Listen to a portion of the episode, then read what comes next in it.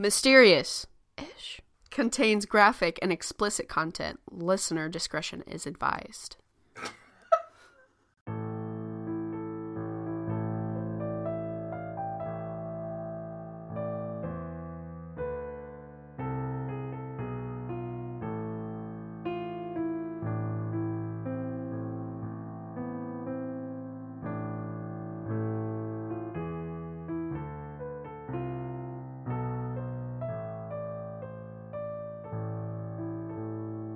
Hello! Hi. Happy Halloween for us today. Yes, because today is Halloween. For us. For you, it is November something. Oh. Sorry. So, Caitlin is sad. Me too. Why are you sad, Caitlin? Caitlin is sad because Matthew Perry died. Yes. And I have been obsessively checking Instagram to see if the other Friends cast members have posted, and they have not. And I feel like I almost need that closure. Right. I'm like knowing that they're okay. Haven't. I know, right. Because I feel like when Angus Cloud died, R.I.P., he, mm-hmm. like, the rest of the Euphoria cast were on it. Mm-hmm. I think Zendaya was like the last one to post, but it was still like the next day. And at this point, it's been 3 days since he passed. Unless if they're all just really taking it hard and trying to figure out, maybe they're trying to figure out something to do for him. They might like be. Little tribute that they could all do together or something. I don't know. I just, also really quick, I would just like to address the fact that people think that there is foul play involved.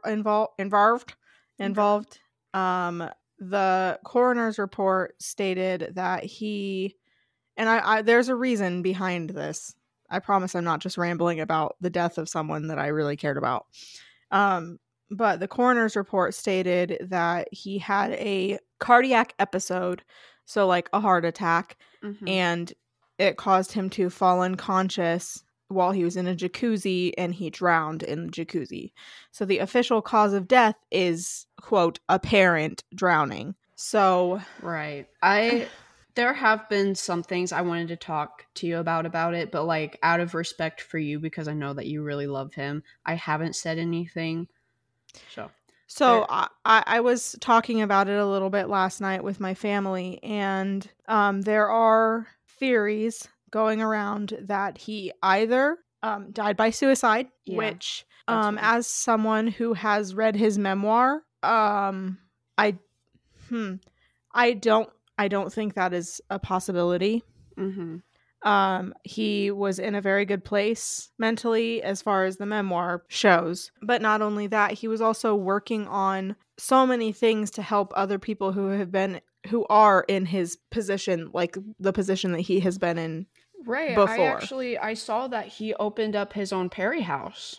Yeah. So I actually looked into that, and I think he sold his Perry house in 2015. Oh. I don't know if, I think it said something about him wanting to make it more accessible to like people with lower incomes, because like Malibu is just not a place where people with low incomes can be like sustained. You know what I mean? Like it's fucking expensive out there. Yeah.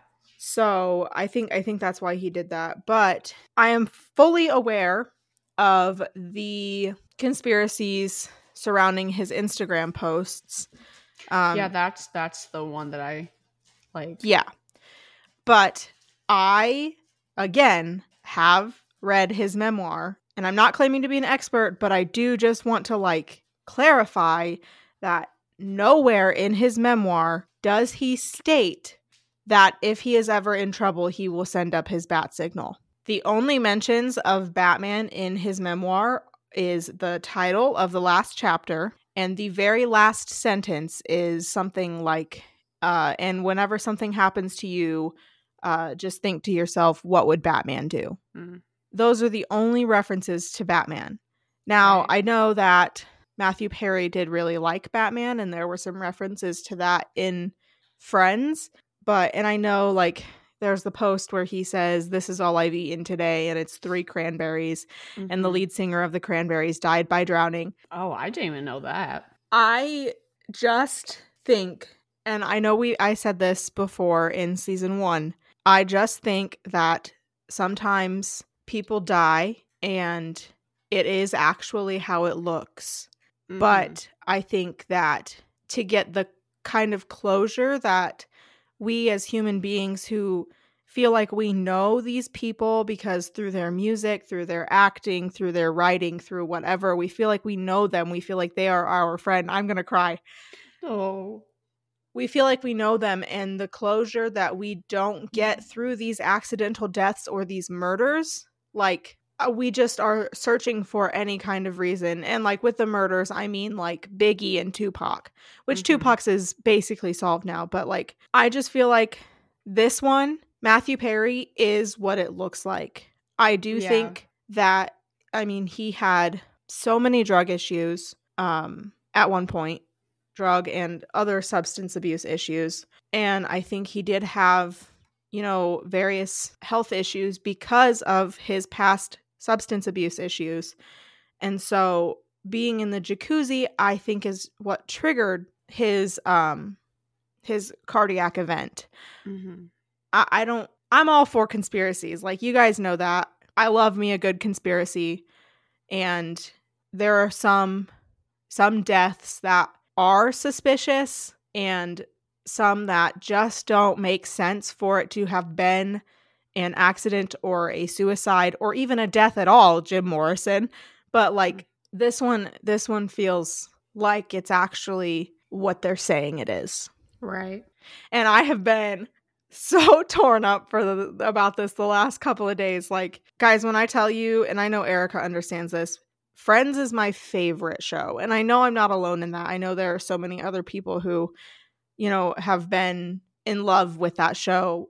It's my background noise for everything. I rewatch it. I will watch all 10 seasons and then immediately restart it. She's telling the truth. It's my favorite show. Yeah, this one got me. This one got me. Anyways, I'm so sorry to start this episode out heavy. It's just been, I don't know. I think I've been kind of frustrated with all of the conspiracies because it's just something that we're so quick to jump to with people who, because we didn't do this with Betty White. Right. You know what I mean? Just because she was old, I feel like. Yeah.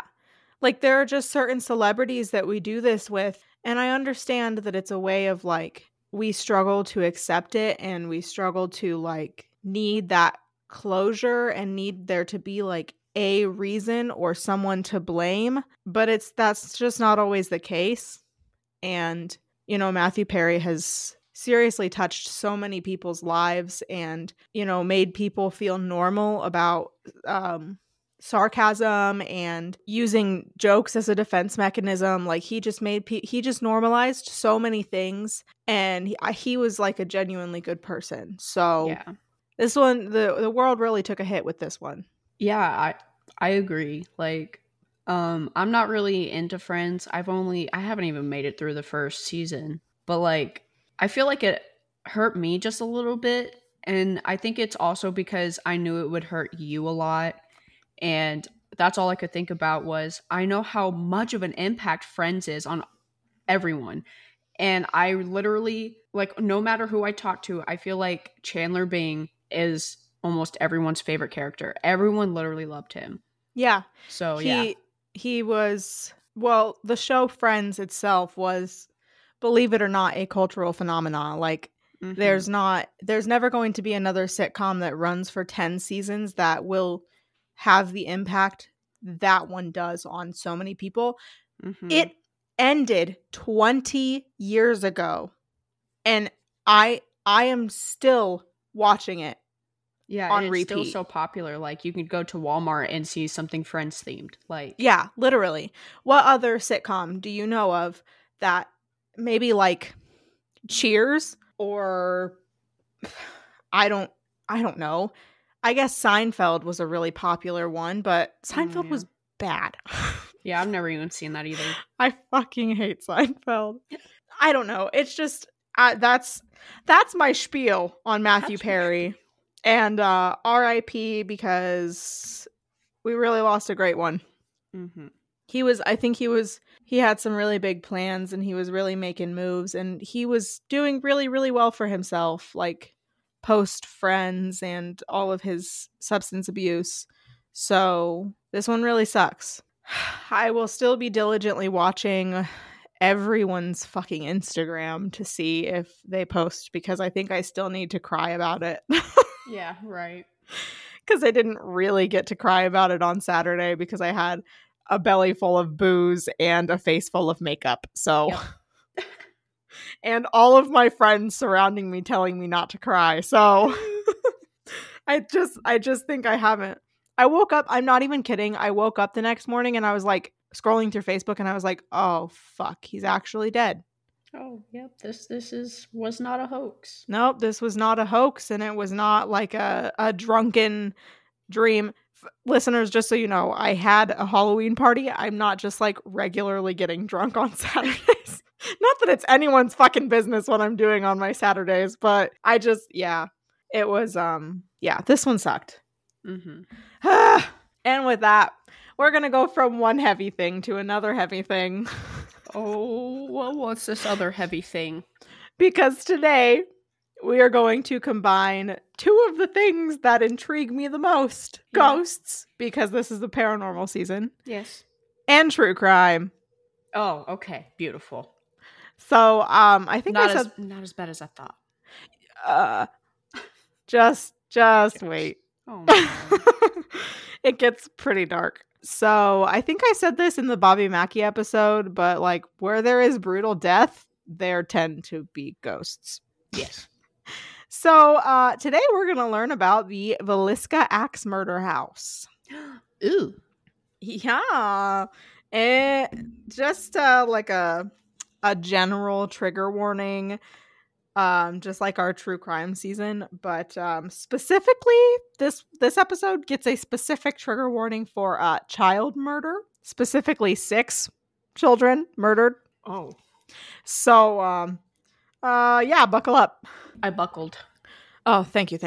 Yes. Okay, so first I want to introduce you to the people involved in the actual murder. We have the Moore family, which consisted of Father Josiah, who was 43 years old, Mother Sarah, who was 39, and their 4 children, Herman, 11, Mary Catherine, 10, Arthur, 7, and Paul, 5.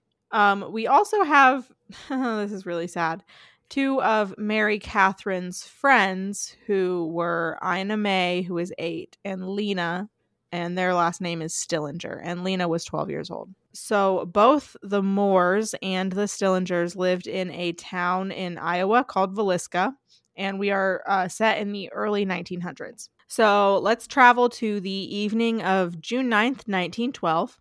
Mary Catherine Moore had asked her parents if the Stillinger girls could stay overnight with her. Josiah called the Stillingers and got their blessing, but there was a program that was going on that night at their church, and it was the Children's Day program, which was going to be led by Sarah Moore, who was the mom. And all of the Moore and Stillinger children were participating in this program. The Moore family, along with Ina and Lena Stillinger, left the church after the program around 9:30 p.m. and they walked, so they got home between 9:45 and 10 o'clock. And them walking into their house was the very last time that the Moore family or the Stillinger girls were ever seen alive again. So the next morning, June 10th, 1912, neighbors of the Moore family noticed that the house was unusually quiet, especially since there were 6 fucking children in there that night, and that the family had not started their daily chores by 7 a.m. There were 6 kids in the house that night, and neighbors do tend to know your routine, like especially in the early 1900s. So Mary Peckham was the Moore's neighbor, and she decided that she was going to go knock on the family's door to check on them, and this was sometime between 7 and 8 a.m. No one answered, and the door was locked from the inside of the house. Mary then let the Moore's chickens out, just trying to help them out, And she then called Josiah's brother, Ross. Like Friends Ross. Okay, that's what I was thinking. What happened? Oh my god, what happened? Nothing. I'm so confused. His brother's name was Ross. Oh, Caitlin. I can't, guys, I'm not even kidding. I can't even watch it right now. Like, I put it on yesterday because I saw that they had updated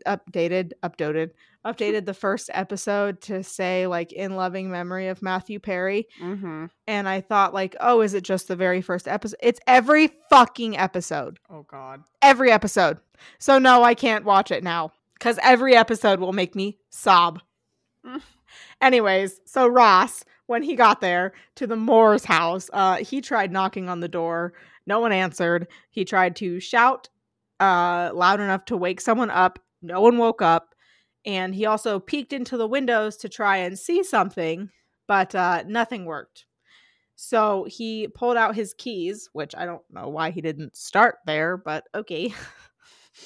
And he began to search for the one that would open the door. Mary was on the porch. Mary is the neighbor. Okay. She was on the porch beside him when he opened the front door of the house, but she did not go inside with him. Ross went inside and opened the downstairs bedroom door. And here's where it gets brutal. On the bed lay the two bodies of the Stillinger girls. They were completely still and had dark stains on and surrounding their bodies. These stains, of course, were blood. Ross left the house, and he and Mary called the city marshal, whose name was Hank Horton. Hank Horton. And Hank would be the one to discover the Moore family's bodies in the upstairs bedrooms of the house. All of the 8 victims were brutally murdered in their sleep. The cause of death was bludgeoning, and I'm sure you guessed what the murder weapon is just by the name of this episode. Is it an axe? It is an axe. Mm. Correct. So, the axe was actually owned by the Moores. It was Josiah's axe. But he was also bludgeoned, so he couldn't have done it. Mm-hmm. So, the axe was found in the room where the Stillinger girls had been sleeping, which leads to investigators believing that they were sort of an afterthought, because I don't know if the murderer actually knew that there were 2 other children in the house. Maybe they just thought that it was the Moores, and then they realized that there was some other children in the house, and he had to go. Well, they had to go and kill them too. So that sucks. But that's why they believe that the Stillinger girls were the last murdered. And that will come back later. So in a small town, even in the 1910s, news travels fast. When people learned of the brutal massacre, they flocked to the house, the crime scene, not just the house. It was a fucking crime scene. And due to the 1900s of it all, nosy ass onlookers were able to walk into the house. For fucking one, why would you even? Why would you want to? Like, that make sense. Morbid curiosity? But this is, for fucking 2, what the fuck were these cops doing? No kidding. Can you keep the fucking onlookers out of the house? Okay.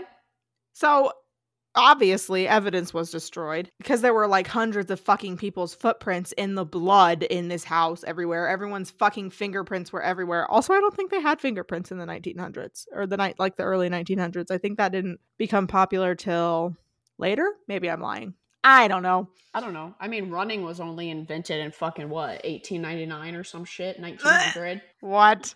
Yeah. That's been literally all over my Facebook today. And I'm like, how did y'all not know that? Oh my God. Isn't that weird to think about, that running wasn't invented until then? So they they didn't have a name for it, or they just didn't do it. Because if they just didn't do it, I want to go to there. Oh wait, 1748. My bad. Oh. That was way off. That's still like Mozart's lifetime. Wait, no, he wasn't born till the 50s. Never mind. I don't know what I'm talking about. And the guy's name was Thomas Running. Oh, weird. Anyways, okay. Oh, man. So I don't know when fucking fingerprints were invented, but it's fine. Fingerprint identification. Fingerprints have been around as long as humans have. Yeah. Whoops. But it is thought that around 100 people walked into the crime scene to gawk at the bodies of 6 dead children and 2 dead adults. Let's just let that one sink in because it's pretty fucked up. So the police were eventually able to cordon off the crime scene around noon. But remember that Mary Peckham found the house empty, found the house woken. They were still asleep at 7 in the morning. So it took the police 5 fucking hours to cordon off this crime scene so that there were no more tampering with evidence. I cannot. So obviously the damage to the crime scene was already done. So here are the facts that we know for sure. Doctors estimate the time of the murders to be between midnight and 5 a.m. on the 10th. So they got home on June 9th, but they were not murdered until technically the 10th. All of the curtains in the house were closed, and the 2 windows that did not have curtains were covered by clothing. Does that make sense? Mm-hmm. So all of the windows were covered in some way or another. Every single victim had their faces covered after they were bludgeoned. All of the doors of the house were locked from the inside, and in the kitchen, there was a pan of bloody water as if the killer had tried to rinse their hands or something. Mm. But there was also a plate of uneaten food and in the kitchen. And continuing with the weird stuff, in the room where the Stillinger girls were found dead, there was a 2-pound slab of bacon wrapped in a dish towel. What? What? So you just walk into this room and there are 2 dead children. And then you look on the ground and there's a fucking 2-pound slab of bacon wrapped in a towel. All right. And the bacon was laying right next to the axe, just so you know. And there was a similar slab of bacon found in the freezer. So the investigators thought that, like, oh, this bacon was in the freezer and then he took it out. Oh, I wonder if my little brain wheels are turning here. I wonder if the murderer tried to steal one on his way out and then realized that there were 2 more people that he needed to kill, and so he set it down and then forgot to pick it up, or maybe he like tainted it with the axe, like maybe blood got, I don't know. I think he was trying to steal it though. Right. Okay. Damn it. What the fuck ever. It's fucking this is horrific. There were gouge marks in the ceiling in Josiah and Sarah's bedroom. In the ceiling? Mm-hmm. These presumably are from the upswing of the axe to continue bashing the Moors with it. Yeah. Something else notable is that Josiah received the most blows from the axe than any other victim. So that was personal. Uh-huh. Yep, we'll get to it. Oh, my bad. No, you're good. So Sarah, on the other hand, had blows from the blade. So everyone else had like the blunt side of the axe, you know what I'm talking about? Mm-hmm. Whereas Sarah got the actual blade. Mm-hmm. Yeah, it's pretty brutal. Sorry guys. He loved her. Oh, that's actually a theory. That's that one. Is it? No, it's not one that I've seen, but that is a good fucking theory because I mean, if you think about it, a lot of the murders that are like super, super fucking brutal are like basically crimes of passion. Mm-hmm. Not like the in the heat of the moment side of it, but like the love side of it. Right. So you could be onto something there. And look at me. I just find it interesting that the rest of them got the blunt and then it was like she got the... I don't even know how to word it. Just like the blade. Yeah, like the... less easy. That sounds wrong to say. I don't know. But you know what I mean. And I know, like, they know that everyone else got the blunt side because of, like, obviously the actual shape, like the shapes of the actual wounds are going to be different from the blunt end versus the sharp side. Yeah, also the gouge marks in the ceiling from when they killed Josiah. You couldn't necessarily make gouges. It would just be more like dents with the blunt side. You know what I mean? Right. Hi, Loki. So it is believed that Josiah and Sarah were the first ones to be bludgeoned, followed by the Moore family and finally the Stillinger girls. However, it's believed that the murderer went back to Josiah and Sarah to deal more blows to them between the Moore children and the Stillingers. So, like, he came in and bludgeoned Josiah and Sarah, went and murdered the kids, and then came back to Josiah and Sarah, and then went down to the Stillinger girls. Okay. So... there were quite a few suspects in this crime. I'm not going to go through all of them because I want to get to the ghost, because that's the purpose of this season, and we're already 30 minutes into this fucking episode. Oh, fuck. But I will list them and the basic reasonings for why they were suspects. So the first man is Andrew Sawyer. He was a transient, but a stranger to the Moores. He did, however, sleep fully clothed with an axe. So no real reason there. Reverend George Kelly came into town on June 8th, went into Villisca, Iowa on June 8th, and left around 5 a.m. on June 10th. Reverend? Reverend? Did you kill someone? Did you kill 8 someones, you fucking bastard? God. Sir, I think someone sinned. A bad sin? That'll be 12 Hail Marys for you. I don't know a goddamn thing about Catholicism, so it's fine. He also, Reverend George Kelly, also confessed to the murders, but the jury did not believe him because he was known to have mental illness. Reverend. But then at the same time, I'm actually really surprised, because usually I thought mentally ill people back then was like, wait, you did it! Because you're mentally ill, you did it! Yeah, I think this jury, I think he got really, really lucky with, but he was, through a series of confusing events that I could not fucking get into because this episode has to focus on ghosts. He was tried twice for the murders, but was acquitted both times. So he had 2 juries not convict him. So I don't have any fucking idea. So Frank Jones was an ex-boss of Josiah Moore until Josiah left Jones's business to start a competitor business. Moore, Josiah, was also rumored to have been having an affair with Frank's daughter-in-law. But this has never been substantiated. So it's just a rumor, but yeah, what a fucking scandal. But if that were the case, then why would he also murder the children and the wife? Whatever. Right. Well, witnesses. Yeah. Well, I guess. Yeah. But if the other 2 girls downstairs didn't even, they were all killed in their sleep, so it doesn't really, it's fine. Whatever. William Mansfield was a known axe murderer, even being suspected for the Axeman of New Orleans. Wow. However, he had a solid alibi that he was in Illinois at the time of the Villisca murders. So it couldn't have been him. Not really. Henry Lee Moore, no relation, was a suspected serial killer who was convicted for murdering his mother and grandmother with a fucking axe. That's all I'll say about that. Sam Moyer was Josiah's brother-in-law and often threatened to kill Josiah. Oh. But he too had a solid alibi. See what I mean? That's like already number 6. That's number 6. Here's number 7.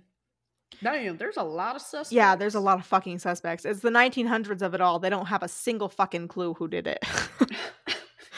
So Paul Mueller is another suspected serial killer who is thought to have gone on a murderous rampage for the better part of a fucking decade. 10 years? Are you shitting me? Jesus Christ, 1900s. Get your shit together. Like, almost worse than the 70s. God. So He was known to choose victims near railroads, which the Villisca Axe Murder House is, in fact, close to a railroad. Oh. And he used the blunt end of an axe. Oh. And also, he typically covered windows and locked the doors before leaving a house. I mean, this one kind of seems, yeah. This one holds the most water for me. Yeah, I'm not sure. I know other podcast hosts have different opinions, but for me, it's Paul Mueller. It's between Paul and Reverend George Kelly. Fuck. Yeah, the Reverend's kind of sketchy. Yeah. Anyways, so that's the brutal murders of the Villisca House in Iowa. Now let's move on to the ghosts. Some spooky boys. So you would think that it would be pretty easy to find descriptions of the hauntings for this location. But joke's on me, it was not. Oh. Literally one half-ass source that I found just said, quote, activity reported at this location includes footsteps, giggles, noises, shadows, and objects moving. Wow. Thanks. That's it. No shit, Sherlock. That's standard ghost shit. Yeah. Give me something else. So I kept searching, and I found this article detailing someone else's ghost hunt at the Villisca House. Why can't I write? I like sentence, your what? That sentence makes it. I've been listening to another British podcast. Anyways, so this ghost tour was done by the Adelaide Haunted Horizons Ghost Tours, and they are from Australia. Australia. And Johnny Hauser, who is a paranormal investigator local to Villisca, Iowa, joined the Adelaide company investigators, Allison and Cag. Cag? His name is Cag. Oh, so Johnny told them numerous stories. Johnny is the caretaker of the Villisca House.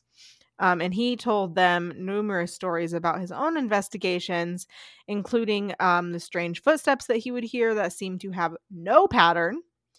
As far as I know, a pattern of footsteps like they only walk in a certain place or at a certain time can be evidence of a residual haunting. Like last week with the Central State Hospital, how in the administration building, they would hear footsteps walking from the desk to the door to the desk, back and forth. That would be a residual haunting of someone like continuing their work in the afterlife.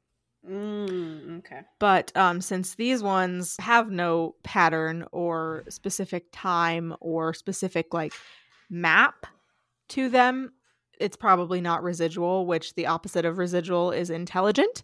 And we don't like that. So basically, residual haunting just means that it's like leftover energy and the spirit is enacting what it did in its daily life. I just basically explained that. These kind of spirits probably don't know that you're there. Right. Johnny also told the Adelaide investigators that he had tons of EVP recordings stating different names. Those names turned out to be the names of suspects in the murder. Suspects in the murder. But that was also about half the town at the time, because there were 7 fucking suspects that I listed just now, and there were probably more that I missed. So the Adelaide investigators theorized that this could be because the victims never woke up and therefore would not know who their murderer was. All of the EVP recordings that really anyone gets is from the children. Not really Josiah or Sarah. Interesting. It's always the children. Yeah, it is. EVPs from kids is like the worst. It's so fucking creepy. Mm-hmm. So Johnny believes that the house is just messing with people. But to me, it sounds like there is a spirit or more spirits residing in the house. And this spirit is just presenting itself as a child, which is demon behavior. Yep. Just saying. I think we've talked about this before, but oftentimes demons will disguise themselves as children or like older women. Yeah, I remember we talked about this. Which ironically are the most scary spirits to me. Oh, same. And like I almost wonder if that is like why they're so scary. You know what I mean? Right, yeah. Like maybe subconsciously, whenever we hear little kid or like old lady spirits, we just think that it's a demon. The diamond.